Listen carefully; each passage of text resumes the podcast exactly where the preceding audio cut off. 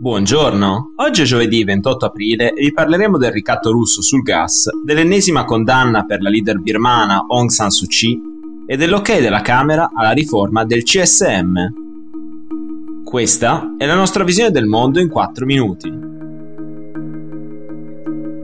Dalle 8 di mattina di ieri, Gazprom ha interrotto le forniture di gas a Bulgaria e Polonia L'azienda energetica statale russa ha giustificato la decisione con il rifiuto dei due paesi di pagare i nuovi stock in rubli o con una delle modalità richieste da Mosca. A fine marzo, infatti, il presidente Vladimir Putin aveva stabilito con un decreto che paesi ostili che hanno sanzionato la Russia per la sua invasione dell'Ucraina avrebbero dovuto pagare le forniture energetiche in rubli.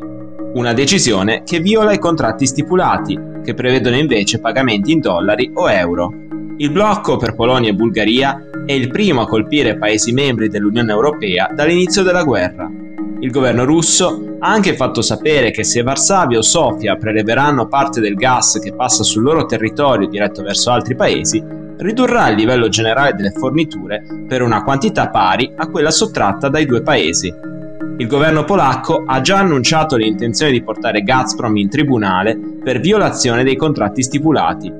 Intanto, Secondo la ministra polacca dell'ambiente Anna Moskva, la Polonia ha le riserve di gas e le fonti di approvvigionamento necessarie per proteggere la nostra sicurezza, grazie ai depositi di gas pieni al 76%. Molto più critica la situazione per la Bulgaria, che dipende per il 90% del suo fabbisogno dal gas russo, ma al momento ha i depositi pieni solo al 17%.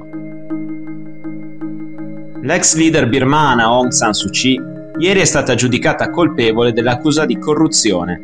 Secondo il tribunale controllato dalla giunta militare che governa il Myanmar dal colpo di Stato del 1 febbraio 2021, Suu Kyi avrebbe ricevuto una tangente di 1,3 milioni di dollari in contanti e lingotti d'oro dall'ex chief minister di Yangon, principale città e distretto amministrativo del paese.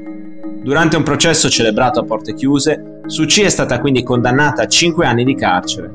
Con la sentenza di ieri, la sua pena totale sale a 11 anni di reclusione. A dicembre 2021 è infatti già stata riconosciuta colpevole di sedizione contro la giunta militare e violazione delle regole di limitazione del Covid-19, mentre a gennaio è stata condannata per importazione e detenzione illegale di walkie-talkie e per non aver rispettato altre misure contro la pandemia. Nei prossimi mesi Suu Kyi sarà giudicata per altre 10 accuse distinte di corruzione, ognuna con una pena massima prevista di 15 anni di carcere, oltre a frode elettorale e violazione del segreto di Stato.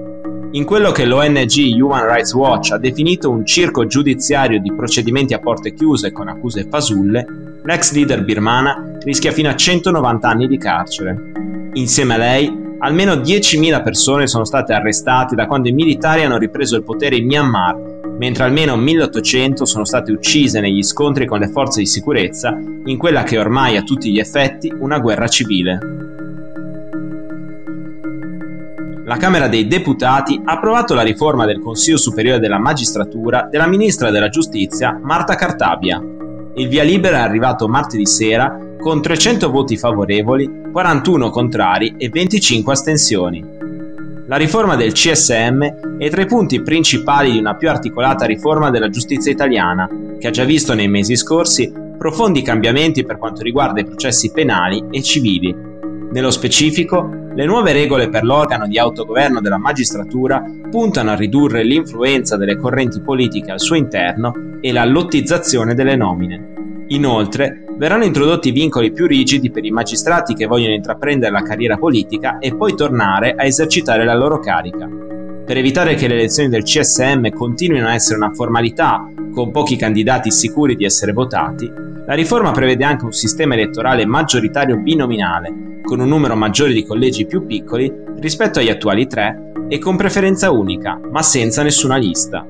I posti del Consiglio verrebbero aumentati da 16 a 20 per i membri togati eletti dai magistrati e da 8 a 10 per quelli laici, ossia professori universitari in materie legate al diritto, eletti dal Parlamento in seduta comune. I quattro posti in più riservati ai membri togati verrebbero assegnati ai migliori terzi classificati dei vari collegi.